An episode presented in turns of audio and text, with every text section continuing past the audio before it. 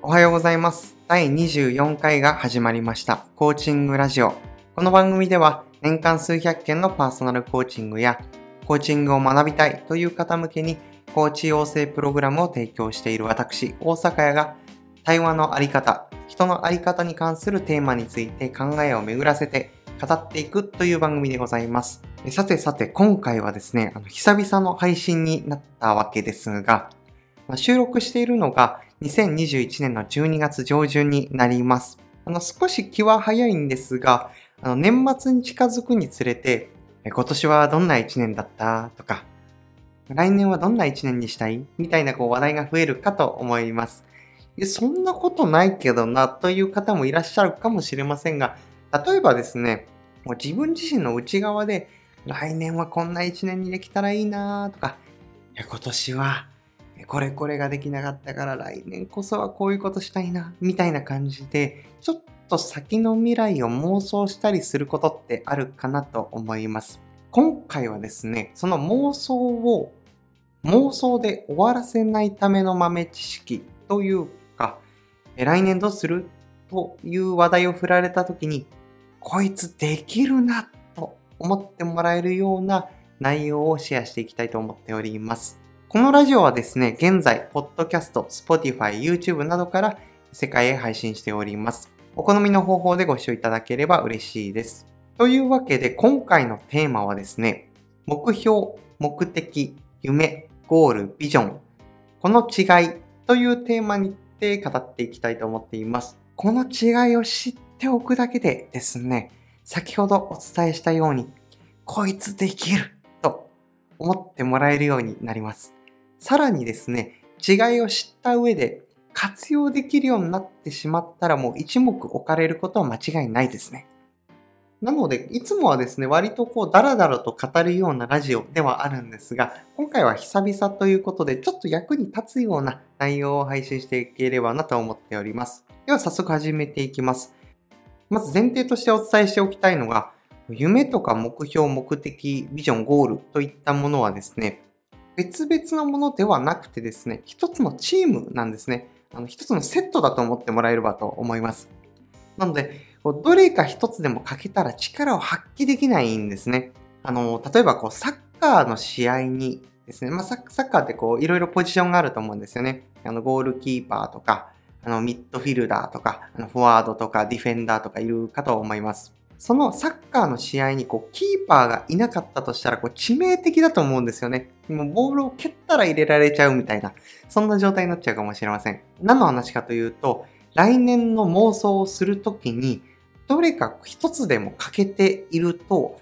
その妄想が実現するためのスピード感が落ちてしまったり、実現の可能性が低くなってしまうという可能性があります。一方で、すべてのポジションに、すべてのこう役割をこう配置できていたとしたら、実現のスピードも速いですし、実現の可能性も格段に高くなります。繰り返しになりますが、目標やビジョンというのはチームなので、それぞれ役割も決まっているんですね。なので、これを全員キーパーとかにしたら、えー誰もシュートを決めないでしょうし、逆に全員、じゃあ自由にやっていいよっていう風にしたとしたら、みんなでボールを追いかけてしまうみたいな滑稽な状態になってしまう可能性があります。だからこそ、ポジションごとの特性を抑えつつ、各ポジションに人員を配置していく必要があるんですね。一応こうサッカーで例えはしたんですが、目標とかビジョンとかも一緒で、それぞれの特性を理解した上で配置をしてあげると、最大限のパフォーマンスをこう自分自身が発揮することができるようになります。ここまでなぜその違いを知る必要があるのかというその、まあ、前提の話を共有させていただきました。ここからはですね、それぞれの役割について語っていきたいと思います。まずはこう夢からいきたいと思います。夢というとどんなイメージを持つでしょうか実際にですね、あの夢の役割というのは将来実現させたいと思っている事柄を描く役割を担っています。なので、いつかできたらいいなとか、将来これこれをできたらいいなというこう期限の決まっていないこと、抽象的なものを描く役割を担っております。あのイメージとしては、無双化とかアイデアマンみたいな役割が近いかなと思います。え続いてビジョンですね。ビジョンはですね、夢の構想を膨らませていく役割を担っています。あの、イメージで言うと、講演家とか、あの、モチベーショナルスピーカー。あの、日本だとあまり馴染みはないんですけど、あの、まあ、こう、話聞くと元気にさせてくれる人ですね。あの、ビジョンを描いて、あのワクワクさせてくれるような、そういった仕事に近いかなという感じがします。このビジョンはですね、夢、夢をこう一枚の絵にしていく役割を担っているんですね。一枚の絵というと、あの本当にこう映画のワンシーンを作っていくようなイメージですね。こう夢が実現した時、どんな状態になっているのか。例えば、周りにはこんな人がいて、自分はこんな表情をしていて、そしてこんな会話をしている。で目に映っているものはこういう風景で。といったように、見えるもの、聞こえるものといったようなこう感覚的な要素を具体的に描いていく役割を担っています。目標を設定する際にですね、このビジョンは意外と抜けがちだったりするんですが、非常に大切なんですね。世の中でこう結果を残しているあの会社の経営者さんとかはこのビジョンを描くことがめちゃくちゃ得意なんですね。そしてこうリーダーとしてビジョンを描ける人材であるとすると、あの、周りがついてきやすくなります。あ、ここに向かって自分が頑張っているんだって思ってもらいやすくなるということですね。ビジョンは夢夢の構想を膨らませていく役割という話でした。続いて目的ですね。目的はビジョンを実現する意義、そして理由を指し示す役割を担っています。あの、意義とか堅苦しい感じもするかもしれませんが、あの、リーダーとかこう船長、あの船で言うとこう船長みたいなイメージですね。これはですね、こう気分とかに関係なく、つまりこう、まあ、船だったとしたら、晴れの日はもちろんのこと、雨の日でも、こう、大嵐がこう来ている時でも、何のためにやっているのか、どこに向かっているのか、ということを、道を指し示し続ける役割というのを担っている。これが目的ですね。続いてゴールですね。夢とかビジョンを定量化して具体的に最終到達地点を描く役割を担っています。職業とかで言うと戦略家とか起業家といったイメージが近いかなと思います。先ほど挙げたビジョンが右脳の役割を担っているとしたら、今回のこのゴールは左脳のイメージですね。夢とかビジョンをいつどこで誰とどのようにやっていくのか、あるいはこう 5W1H なんかを使いながら具体化していく役割を担っています。これがゴールですね。え続いて目標です。目標はちょっとこう2つに分かれるんですが、中継地点としての役割の目標と行動目標としての目標があります。まず最初に目標、中継地点としての目標から説明していきます。目標はですね、ゴールまでの道のりをこまめに軌道修正していく役割を担っていきます。あの、何かこう仕事に例えるとすると、航海士とか、あの船で言うと航海士とかペースメーカーといったイメージが近いかなと思います。目標はですね、最終ゴール地点である、あ最終地点であるゴールにたどり着くための中継地点を担っています。なので、順調に進んでいるのかどうなのか、このまま進んだ方がいいのか、中継地点を変える必要はあるのかどうか、こういったことをこまめにこう軌道修正しながら、つどつどこう進路とかペースをこう調整したりする役割を担っています。もちろんこう、うまくいかないとき、目標、目標地点を描いたときにうまく進んでいないときにも、とかこう、荒波に流されて道が逸れたときにも、目的地にたどり着くために柔軟に航路を変えたりとか、あの、時にはこう、回り道をそのするという選択をしを広げる役割を担っていたりします。これが目標ですね。続いてもう一つの目標である、まあ、行動目標。この後は行動と表現したいと思うんですが、行動が担う役割としては目的地に向けて実際に歩みを進めることですね。あのイメージとしてはこう冒険家とかこう旅人みたいなイメージが近いかなと思います。あの実際に歩みを進める人のイメージですね。この冒険家、まあ、つまり行動はですね、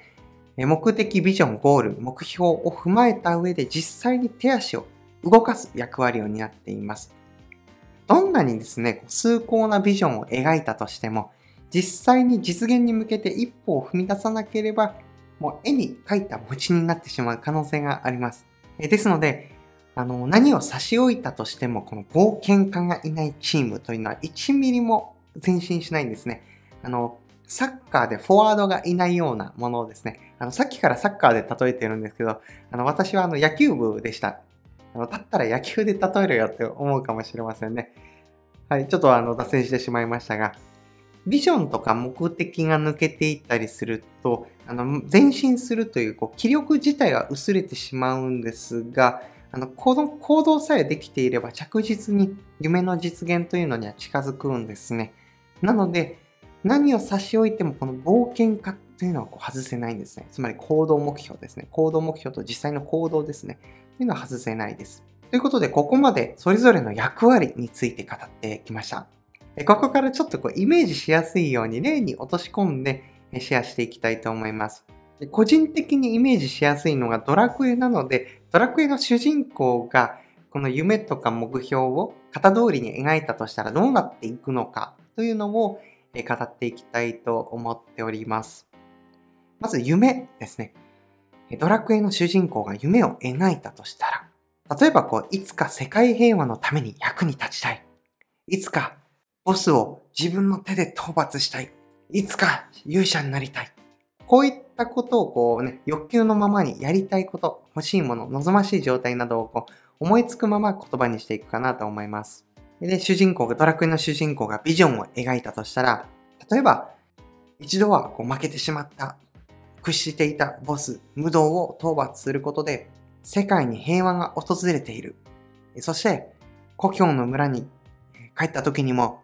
家族や友人が、いや、ありがとう。あなたのおかげで助かりました。というふうに、笑顔で自分の活躍を称えてくれている。そしてその言葉を聞いて自分自身も高揚感がこう生まれている。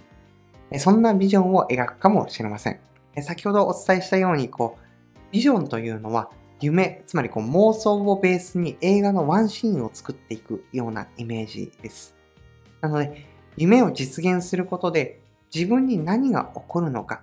周りの人はどんな表情でどんな言葉をかけてくれるのかというように、夢が実現した状態をつぶさに描いていくというのがこのビジョンなので、まあ、先ほどお伝えしたようなビジョンを描くかもしれません。そして、目的ですね。目的はビジョンが実現した時のこう意義とか理由を、描く役割を担っています。例えばこのような感じかもしれません。自分が敵に、ボスに果敢に挑む姿を見せることで、悲壮感が漂っている世界に希望をもたらすことができるかもしれない。そして大切な仲間や家族たちと憎しみではなくて喜びを感じながら毎日を過ごせるようになるかもしれない。そういったところを目指すために自分はボスを倒すんだ。このような目的を描くかもしれません。目的は何のためにこの夢とかビジョンを実現しようとしているのか。ビジョンを実現することは自分や家族、周りの人にとってどんな意味があるのかというように達成する意味とか理由を描く役割を担っています。えー、なので、先ほど挙げたような目的を描くかもしれません。では続いてゴールですね。ゴールは夢を定量化して、夢とかビジョンを定量化して、具体的に最終到達地点を描く役割を担っています。つまりビジョンが達成した時、実現した時ってどんな状態なんだっけ？何を達成すると、何を実現すると達成したと言えるんだっけ？というのを定量的に描いていく役割を担っています。例えばこのような感じかもしれません。半年後までに仲間を3名集めて、悪の、えー、筋軸である無道を討伐している。この状態がビジョンとか夢を実現した状態という風に描いていくかもしれません。つまりこう何をどこまで達成したら私の夢は実現したと言えるのかという観点で最終的な到達地点を描くのがゴールの役割です。あの、イメージとしてはマラソンで言うとゴールテープを切った瞬間がそのゴールと言えるかもしれません。ですので、えー、ドラクエの主人公があのゴールを描いたとしたら、このようなゴールになるかなと思います。続いて目標です。目標と行動は分けていきます。まず目標からですね。目標はゴールまでの道のりをこまめに軌道修正する役割を担っています。あのマイルストーンみたいなイメージですね。例えばこのような目標を描くかもしれません。3ヶ月後までにボスの弱点を情報収集して対策を準備できている。他にも3ヶ月後までにレベルを今から今よりもこう10上げている。2ヶ月後までに仲間を1名増やしている。その仲間も魔法使いとか僧侶とか呪文が使える系だとなおよし。みたいな感じかもしれません。そして1ヶ月後までにレベルを今よりも5、5つ上げている状態になっている。このように6ヶ月後のゴールを実現するために、達成するために3ヶ月後何がどこまで進んでいたら順調に進んでいると言えるのだろう。いつまでに何を達成できていると良さそうなんだろう。というように中継地点を描いていきます。あのマラソンで言うと、あの給水所とか折り返し地点みたいなイメージですね。折り返し地点までに、え何分で到達できているといいのかみたいな、そういうものを描いていくのが目標の役割なので、えー、主人公が目標を描いたとしたらこのようになるかなと思います。そして行動ですね。行動は目的地に向けて実際に歩みを進める役割です。例えば今週中に次の村であの、情報を聞き込みする、ボスに関する、弱点に関する聞き込みをするとか、あの、明日までに経験値の高い